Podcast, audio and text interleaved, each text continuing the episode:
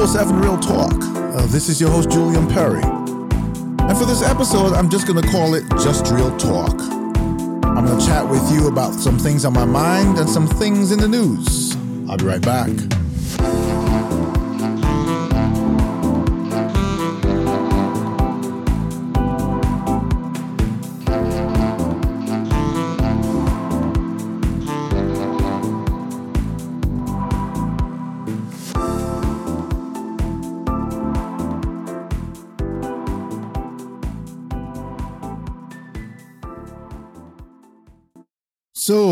Hello out there to all of the supporters and listeners of 247 Real Talk podcast. Glad to be with you on this episode. It's uh, not my usual re- uh, recording time, um, or not my usual recording day either. It is Thursday, December 9th. Um, I had a guest scheduled for yesterday, but you know, it's happening a lot to a lot of podcasters recently, and guests have to reschedule, and you know, we kind of have to be flexible and understand because you know, people are dealing with a lot of challenges at this time, COVID and trying to get schedules together with kids, etc. Um, I know that for a fact. Uh, right now, it's been the second occasion where my kids' aftercare got someone got sick, a child there got COVID, and so they had to shut down for you know quarantine and cleaning and all these things because we still need to do our best to keep the children safe. And so, um, I understand their challenges, and you know, when a situation like this arises, there's I have to have options for a podcast because I enjoy being with you and discussing real talk with you, and I know that uh, many of my listeners look forward to hearing uh, seeing this pod, uh, an episode released every Friday morning. So, without any planning, I'm coming to you, but I think there's enough on my mind that I can give you a few minutes of my time and still have an engaging conversation. So I'm going through the news. Let's start there. Um, cause some things come to mind right away. Um, the Daunte Wright case, um, I think they just started, they may have just done jury selection. If you don't know what that is, and if you don't remember what that is, that's a case where, um, an officer shot and killed a young man, Daunte Wright. He was pulled over uh, when driving. He had no license. He had no um, insurance. I believe he wasn't supposed to be driving, and they were going to arrest him. And he didn't run away. He tried to run into his car a few feet away, or, or not even a few feet away, right, like a foot away, because they had him up against the car, and he tried to get away. And then the officer, Kimberly Potter, um, shot him, and the the the and shot and killed him. And the circumstances are that she reached, you know, from her perspective, her defense is she reached for her weapon and fired it. And she thought that she was reaching for her taser gun and not her actual, you know, firearm. Um, you know, I, I, I will listen through the case and see where it goes. Um, what I've heard in, in, in listening to people prior to this, and you, always have to listen to the trial to hear exactly what's going on. Um, the officer apparently she'd been there. I think she was like 26 years. So she's been on the force a long time. And apparently they wear the taser on their left and their gun on their right. They wear their gun on their dominant side, obviously, whether you're left hand or right hand, and they wear the taser on the opposite side. That being the case, I think that reaching for your gun versus your taser um, has to be a different feel because if you just if you just think about it as you're listening to this podcast, you know, reach for your waist with your dominant hand. Let's say you're right-handed, and then reach for something on your left side, and you see how much different, how how awkward it is, how deliberate you have to be to do something like that. Um, so I'm really not sure um, forgive the, the phone noises in the background, but I'm really not sure what happened that day. You know, her adrenaline was pumping. Um, officers are trained, but you know, they're also human beings. Um, I, I, you know, again, I need to listen to the testimony. Apparently, she is not going to testify in her own defense, which I thought she was going to. So that's kind of strange to me. I wouldn't want to do that if if in fact this was um, a mistake, you know. Um, she just made bad a bad call. You know, the adrenaline moment, um, the fear of of of we have in society of um, the racist fear, and and you know, sometimes I hear from officers who legitimately say, you know, they have a different level of adrenaline when they pull over when a white officer pulls over a black guy. It's just what it is. This is not being racist. This is not picking a side. This is just the reality. Remember, we're real talk. We we don't hide here. We don't um, try to make things seem the way we want to. Okay. We know that that fear exists. We're not saying the fear is justified. Obviously it's not, but it's what society has done to colored people that, you know, people stereotype and have certain, um, premeditated, um, thoughts and, and, and, and premeditated, um, profiles of, of colored people. So, I don't know what the defense will be. Um, the guy lost his life. He had no weapon. By law, um, I'm not sure what defense he could have. And even a mistake as a professional, you know, I don't know that that justifies anything where, where you take a life. Maybe if you shot him in his leg and he was wounded and he says, Oh, shoot, I met, you know, then maybe then we could have this discussion. But I have a lot of friends who are law enforcement officers and they, they certainly might not want to come on this podcast and say it to the world, but many of them believe that, you know, something else was going on there and that she's justifiably on trial. So we'll see where that goes. We keep following that and, and, and, and, you know, we'll, we see how that progresses, but I, you know, I have my own opinions. I'm not, everything I'm saying to you here is public knowledge. I'm not actually giving you my own opinions as yet because I want to hear everything. I always want to hear everything, like I did with the Rittenhouse case, and I did with the uh, um, about um, what's his name? Uh, the name escapes me now. The guy in the guy in Georgia, where the three guys were just found guilty for killing him. So we'll see where that goes. We'll follow up, and we'll certainly have this conversation again. Um. Then there's uh the interesting situation where the New York Attorney General is subpoenaing how issued a subpoena to Trump to testify in a fraud investigation. It's interesting to find out what you guys feel about that. You know, these people always claim some level of of uh, executive privilege, even even after they're they're they're no longer um, in office, and um, I think that what there should be is um, transparency when you're in those positions. I know this is this is what you hear me rant about before, and this is not specifically you know uh, geared towards you know speaking about the previous president. This is just a fact that when you take on a position like president of the United States, transparency is key. You know, telling everyone that you have executive privilege so they can't see this and can't see that. I mean, I don't know how come you know, we had a president for four years. I'm not even talking about his record because I, there's honestly a few things that he did that I, I have told you on my podcast that I agreed with. And I thought that, that there were things that have actually, that have actually, um, gone into this, uh, continued into this administration that were positively started by the previous president. But the part I just don't understand is we all pay taxes. It's a difficult time for some of us. You know, some people get a lot of money back and they're, looking forward to tax time. And then some people have circumstances where they always have to pay. And it's, it's, it's a painful thing because they take so much in taxes from us already.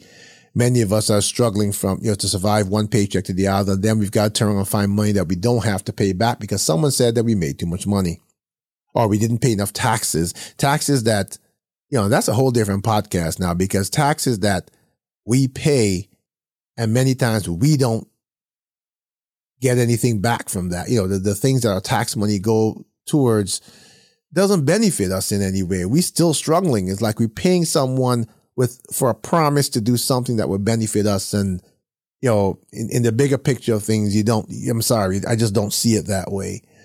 But for a president to demand someone to become president and, and to go through four years and not release their taxes and so many um, legal cases come out of it trying to see their taxes and they fight everyone down not to see their taxes. and we, we get distracted. You know, we as humans get so distracted by different things that we, we, we lose track of some basic fundamentals that should simply be par for the course.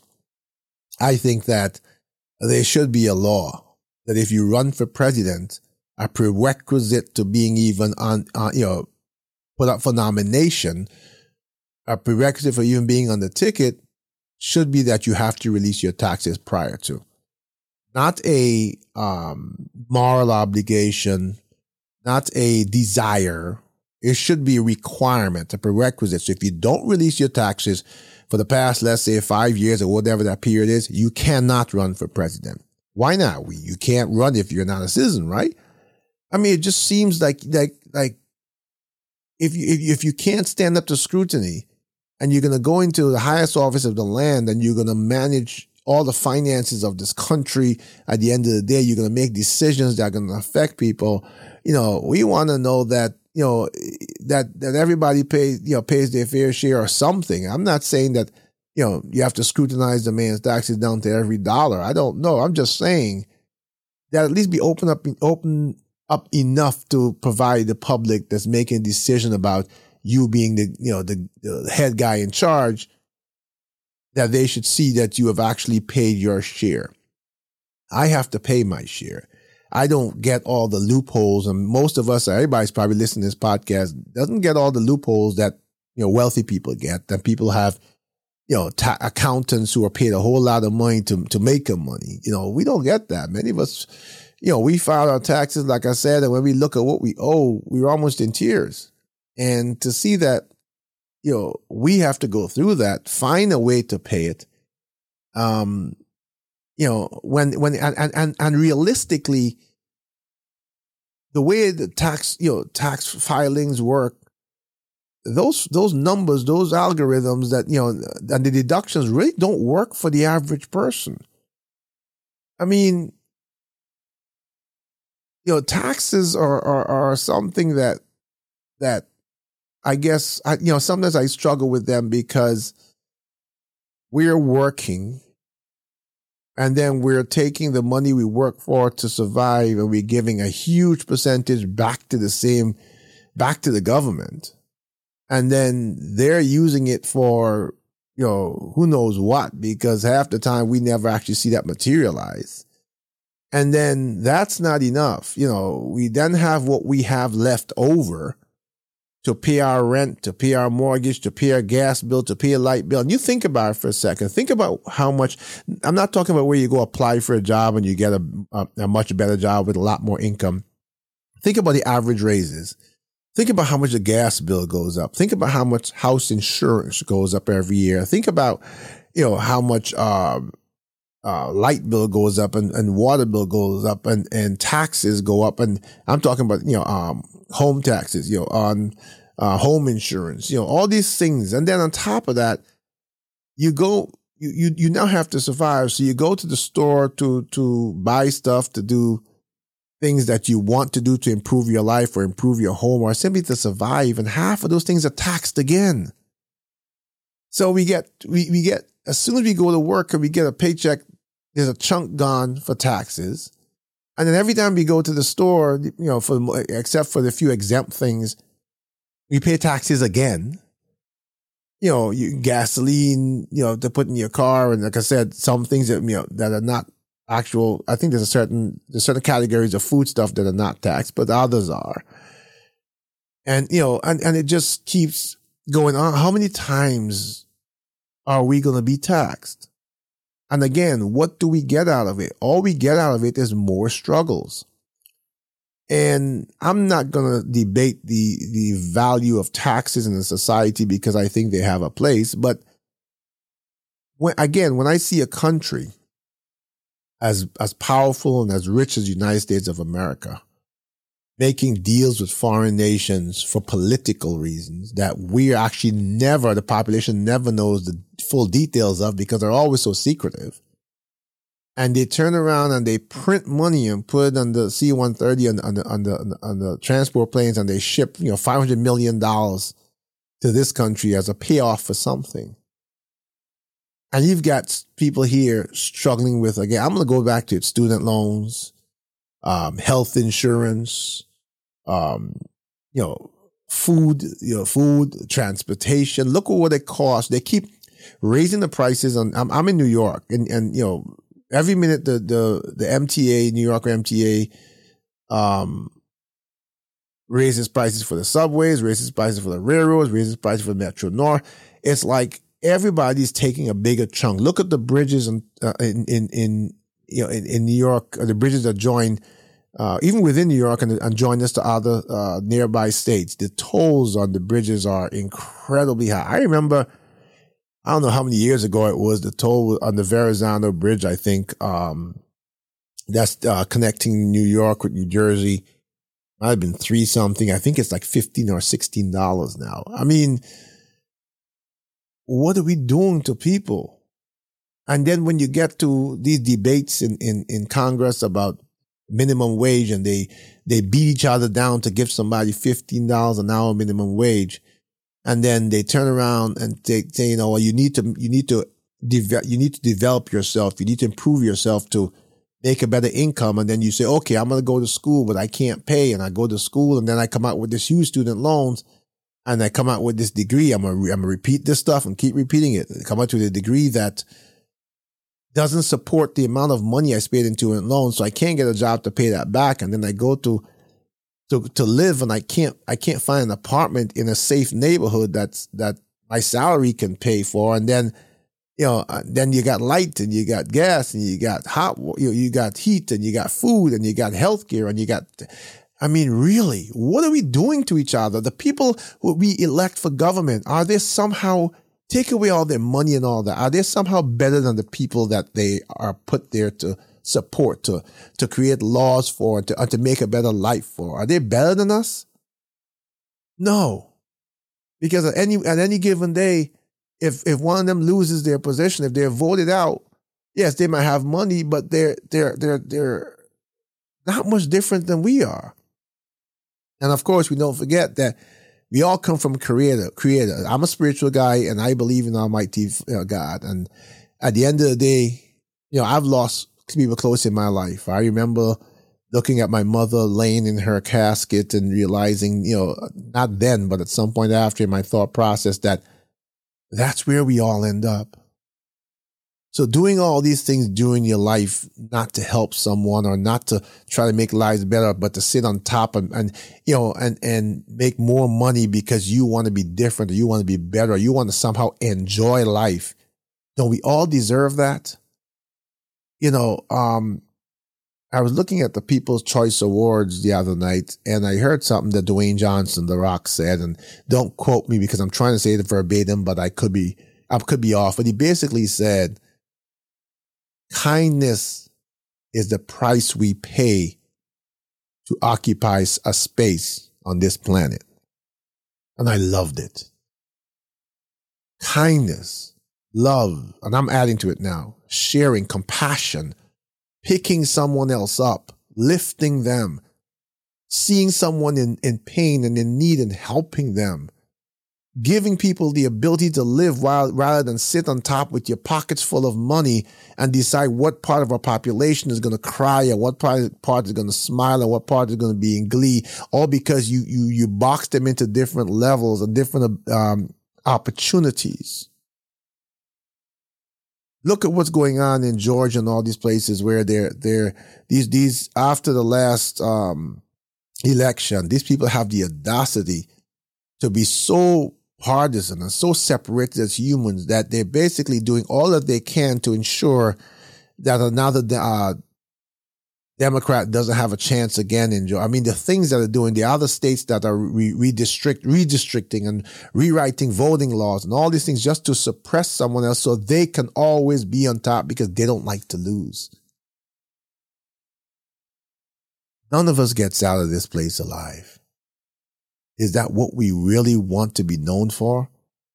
Do we somehow have this, this, this stupid false sense that there is some joy, some longevity and joy gained by crushing someone else?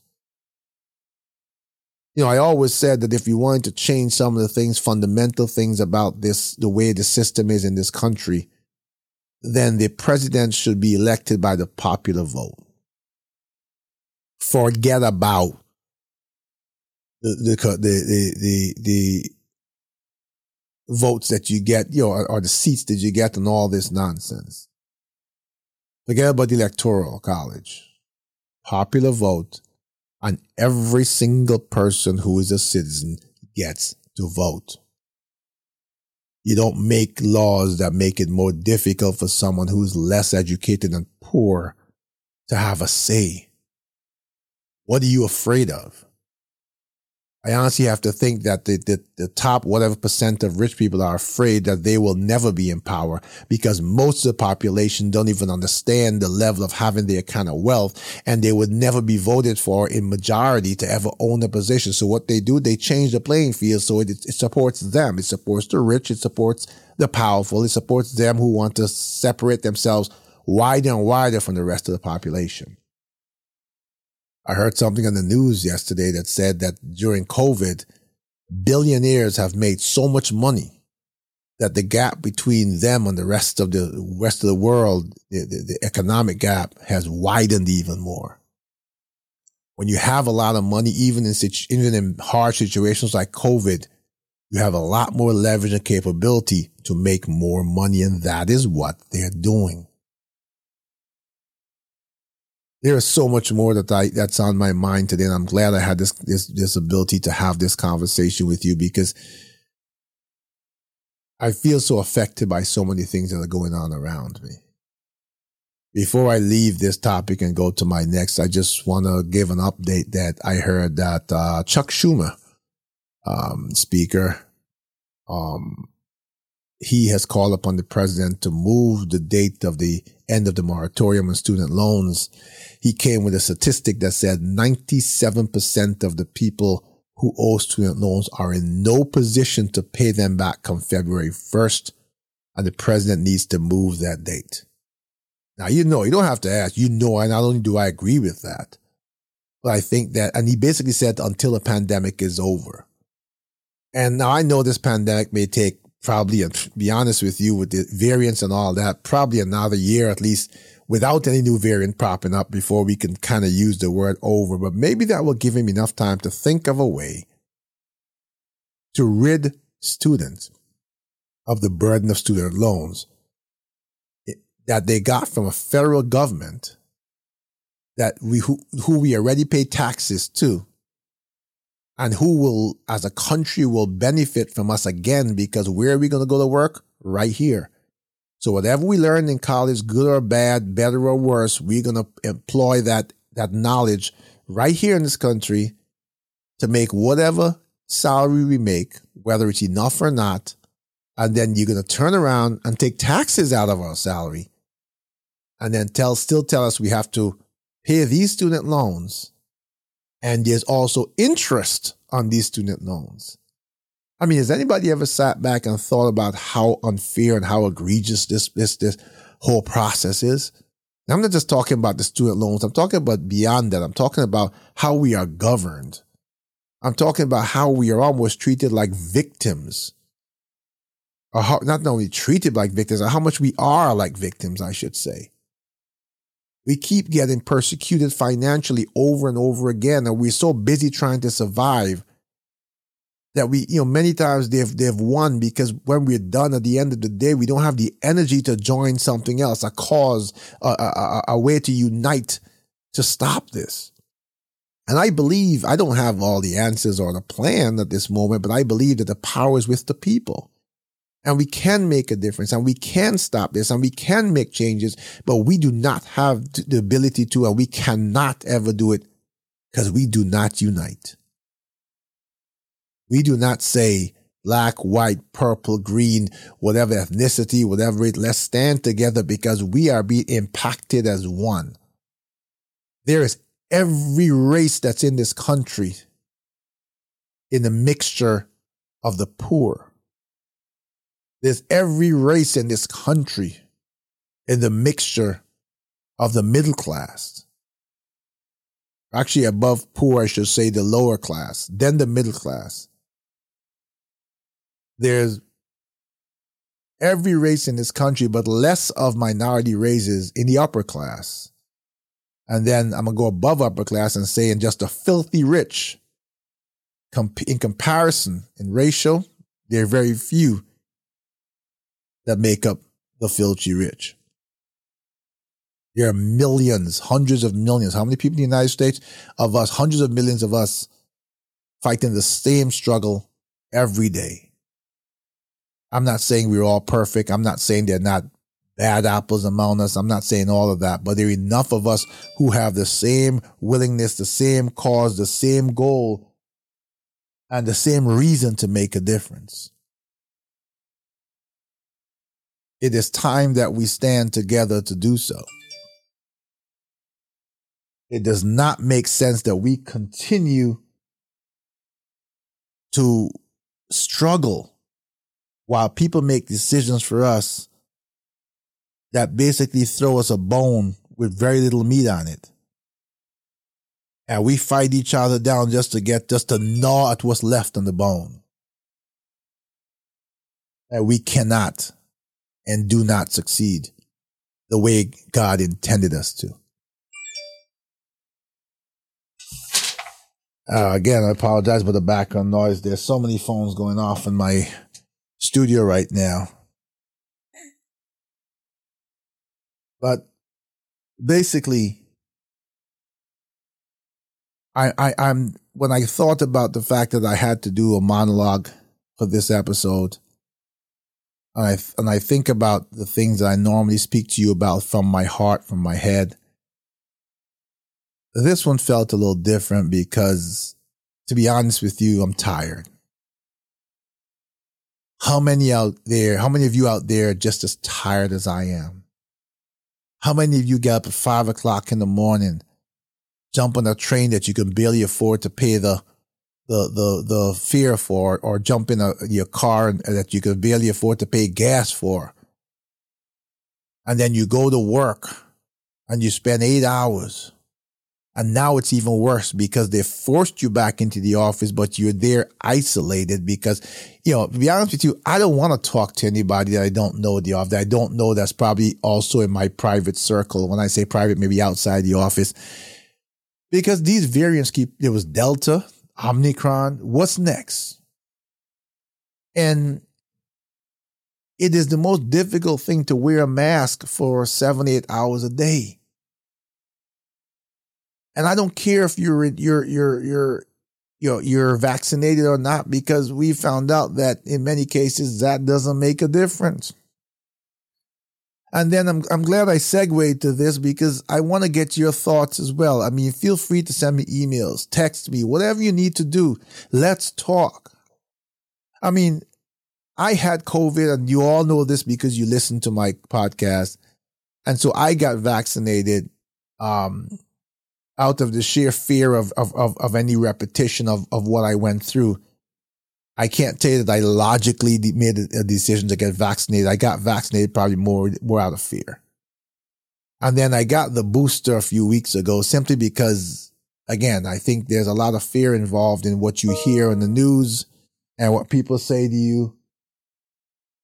And I don't want to find myself in a position where I made a mistake then the the the guy, the head of Merck or something like that, and and please nobody don't nobody sue me because I'm I'm just trying to recollect what I thought. I could be wrong. Okay, let's change this. Let's say the head of a drug company, one of the drug companies, and I and I and I think it was. Uh, uh, don't let me say the name again because I'm not sure and I don't want to be liable for anything. I'm just saying what I thought I heard, but I or which company I thought I heard said it. But what I heard was correct. They said that chances are that none of the vaccines that are, that are available now will be effective against this new variant Omicron.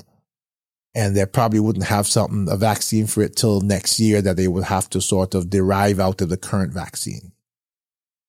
And yesterday I'm hearing Pfizer saying, well, their initial studies are more promising because they're saying the two shots that they gave you um, are not effective against Omicron, but the third shot, the booster shot, shows you know great promise that you're that you're protected not again from getting it, nothing protects you from getting it, but from surviving it, I guess, and surviving it relatively well. And then somewhere I thought I read that they talked about a fourth shot. So we're getting to a point now where we're, you know, a lot of people tried to say, well, this whole vaccine thing, we're not in new territory. There's been chickenpox, measles, all these vaccines that kids have to get when they, when you, you know, when a kid child is born in the first few years of their lives. And those things have been tested and proven over the years. And I'm not into vaccines that much to remember to know any detailed information about them, but something's beginning to not feel comfortable for me about this. Cause right now there's conversations about a fourth shot, which people, for people like me who had the two Pfizer and then the booster, you know, now you, uh, they've mentioned a fourth shot. And I'm thinking like, okay, so if a variant comes out in February, is that a fifth shot? If a variant comes out the next year, next year, June, is that a sixth shot? I mean, what's going on here? All of a sudden, I'm starting to join the population of people who starts to question everything and, and feels like there's a need to say stop. Stop guessing with our lives like you've done with everything else, financially, every other way. Stop guessing. If you're not sure, don't come out with these preliminary statements because they're not giving us hope. They're giving us anxiety. Stop. Stop playing Russian roulette with our lives. It was already difficult to watch people and hear about people dying. I, I attended enough Zoom funerals to know enough is enough, how painful it was to go back to work and people are just missing because I didn't hear from them when I was out and then get back there and their, their desks are just empty. And then to make it even worse, with all these unknowns, I go back to work. There's no they gave you a little bag with a little hand sanitizer and a couple of masks. There's no protection. There's no barriers around the desk. There's no, they didn't put up, you know, you go to a lot of places now, they've put up these plastic barriers to, to, uh, with an effort to at least keep, um, certain particles. And I guess when people speak and, you know, and saliva comes out with it, some sort of protection. My own has nothing. And I can't help every time I, I uh, feeling anxiety when I walk back into that building because it's like Omicron. And then you hear certain people from the FDA or CDC or certain medical people. I'm not sure where they were from, but someone talked the other day and it was on the news that you know, Omicron is not really what we should be worried about, but they believe that within the next six months, there's going to be a variant that will make all of these variants pale in comparison because it will be a variant that none of the vaccines will work on. Oh, wow. Good news, huh? But how do I catch that? We know that most of the times when we hear someone has it somewhere else in the world, it's already here in the United States because we're a melting pot and everybody seems to pass through here. So how do I catch that? Well, you've given me, you've, you've given me the perfect storm because you've put me back in a building with hundreds of people, many of you are, whom are not wearing their masks when I see them. There's a few that are. And I first I was angry because I said, you know, how dare you not wear a mask? But I understand that some of the people who are not wearing the mask want to wear a mask. They just find themselves in a difficult point during the day because they can't keep a mask on for seven, eight hours. It's hard. And you cannot take enough breaks during the day that allow you to take your mask off. And the powers that be, all the higher level managers and stuff, sitting private offices where their doors closed.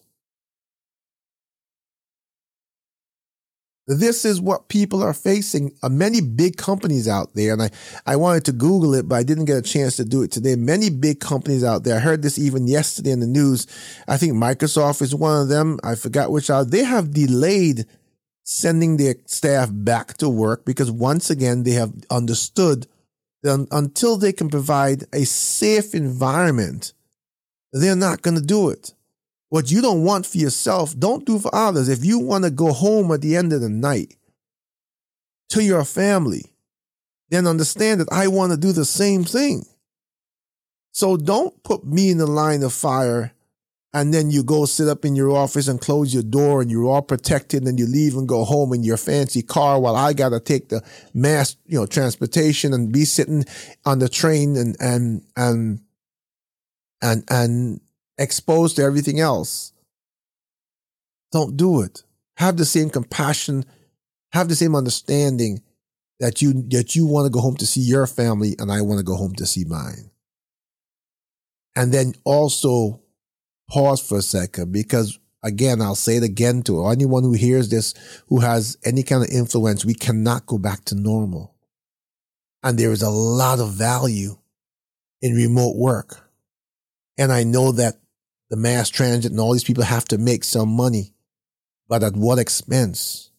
Please, not the expense of my life, not the expense of my children's lives.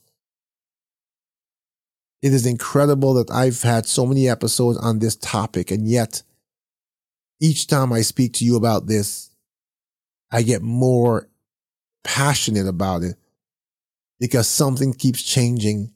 There's lawsuits all over the place about the powers of the mayor and the governor and all these people to make to, to mandate certain parts of our population. Matter of fact, I think if I read correctly yesterday, the, the some federal judge paused the president's authority to mandate for contracted federal workers, I believe. So there's a lot of uh, struggles in society, and I understand the the political struggle too. When I say political, not about politics, but but about about the management in the sense that they have a certain amount of pressure because the population will obviously be even angry at them if more people start to die. So they are trying to do something based on what people, what their insiders are telling them. And right now they're telling them if you get everybody vaccinated, then we'll be a much better place. I mean, they're, they, I guess they, you know, they don't really, not that they don't care, I guess, but there's nothing they can do about the casualties. I've heard of at least three people who have taken the vaccines and dropped dead. Three people, not in the news, but three people related to people I know. So the people, you know, it's family members of people I know. Um, so there are, you know, casualties, and I guess at some point they become in society acceptable casualties, not to the families who lose their family members, but to the whole, to the larger picture. And, that's what we are, people. All of you listening to this podcast, unless you're filthy rich and you're, and you're, you're sitting there, you know, amused at what I'm saying, um, we are all acceptable casualties. Unfortunately, if you don't want to feel the truth about that, that's up to you. But don't be in denial about it it, you know, the powers that be really don't care about you and me. And that's why it's important that we stand together. Not and I don't want to give you this whole united we stand speech because that's played out to a certain extent. I want you to take some time to think, to feel, to reflect on those that you've lost over the past year. If you've lost someone, I'm talking especially to COVID. To look at your lives and think, can I be doing much better? Am I working really hard, but moving forward very li- in very little steps at a time? Is there something that someone who is rich and wealthy can do better than I'm doing? Or is it a matter of an opportunity that is not afforded to me? And don't get me wrong, there are people who are just brilliant who come up with a new idea and they make it rich. And these people who come, there's, you know, there's poverty to riches stories, but the rags to riches stories, but these pale in comparison to the top one or 2% of wealthy people who just stay wealthy generation from generation because, you know, they, they, their money is endless and they, they, they, they, because they're already in these positions, they are able to take advantage of every loophole and they have all the lawyers and all the everybody around them to make sure they stay rich. And like I mentioned you before, it was on the news that the gap has gotten wider between the rich and everybody else during COVID because again, even in a bad situation, rich people get to manipulate the system to get richer. Um, so I, I, I just need everybody, and I'm gonna make this this last appeal here, and then I'm gonna end this episode because this actually, as usual, has gone longer than I than I wanted it to. Um, I want you to stop and think. I want you to be human. I want you to recognize that strip away all the things that we have, material things and all that. We all have the same struggles. I have been blessed enough to be given this idea by God to create a podcast that I'm hoping that's different than most others out there. A podcast that speaks truth from heart. Sometimes it's not the, the, the a righteous truth by everyone's standards, but it's a real truth because it's either what I feel, what my guests feel, what they've experienced, what they want to share. And most of the people want to help others, lift others out of painful situation, lift others out of um, the statistics that they are that nobody pays attention to. Every time I come on this podcast in a monologue, I reach out to everyone who listens and I ask you to share the, the, the podcast. I am not after 10 million viewers or supporters to be popular. If I were blessed with 10 million viewers, it's because there's 10 million people out there who feel what I'm feeling, who want to share and have a real conversation, who want to make a real change, who want to, who want to unite and move something forward and have the world listen as real people. It is not easy to get to people who live in a different world. When I say a different world, when people are in denial very easily when they are the subject of what we're speaking. People who fall into a category of, of rich, not many of them could say, yes, I'm wealthy and maybe I don't do enough. And maybe I recognize how other people are being wronged. And maybe I will take some of what I have and I will use it in a, in a way to, to help other people or to get their story out. Not to give them handouts, but to join the cause to help them out.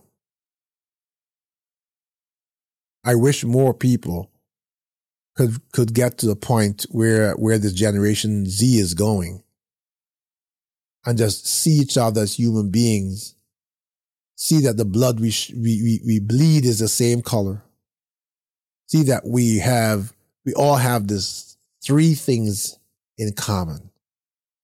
The day we are born what we do in between and the day that we leave this place we all should strive to bring value, not in money and material things, but in who we are to this planet, who we are to the people on our right and our left, who we are to the people we encounter, how we impact their lives in a positive way. I go back to that quote that says, kindness is the, is the, the fee, the price we pay to occupy a space on this planet. I urge you to share my podcast. Put it on your Facebook, your Instagram, or whatever. Don't really worry about who listens and who doesn't. Keep doing it so that we can expand this story. I don't have any sponsors. There are all these mechanisms that podcasts can go out there and you can, certain things you can do and you can get sponsors. And I'm pretty sure with the number of followings I have and downloads I have, I can. The reason I haven't done that thus far is because I don't want anybody to come on board with me and to try to change the narrative, to change the goal. I want real, organic, heartfelt conversations with you and between me and my guests that we share with you. So when you come out of the rest of the world with all the, the, the smoking mirrors, there's something real that keeps you grounded and gives you purpose to keep going. I thank you for your time. I thank you for caring enough to keep pushing forward with me. I thank you for your support. And I thank you that this podcast keeps plodding forward in success because of you.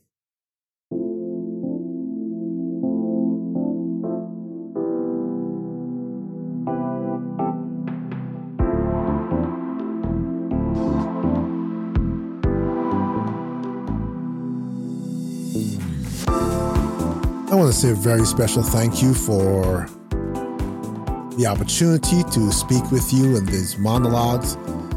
Many of my supporters, many of my listeners ask me for more of these because I share my heart, and I guess they're interested in hearing what I have to say and interested in being part of a conversation that hopefully will become a larger conversation that will change lives, at least do something positive during our time and our gift of life and time in this place. Thank you so much for always supporting this podcast and for being a part of me telling this my story, real stories. You can listen to this episode and every episode episode of 247 Real Talk on your favorite podcast app. Please do send me emails, send me messages, send me questions. Let me know your thoughts. Let me know what you think about my guests. Let me know what you'd like to hear about. Honest conversation. You can email me at podcast at 247realtalk.net. That's podcast at 247realtalk.net. Until the next time, take care of yourselves and each other.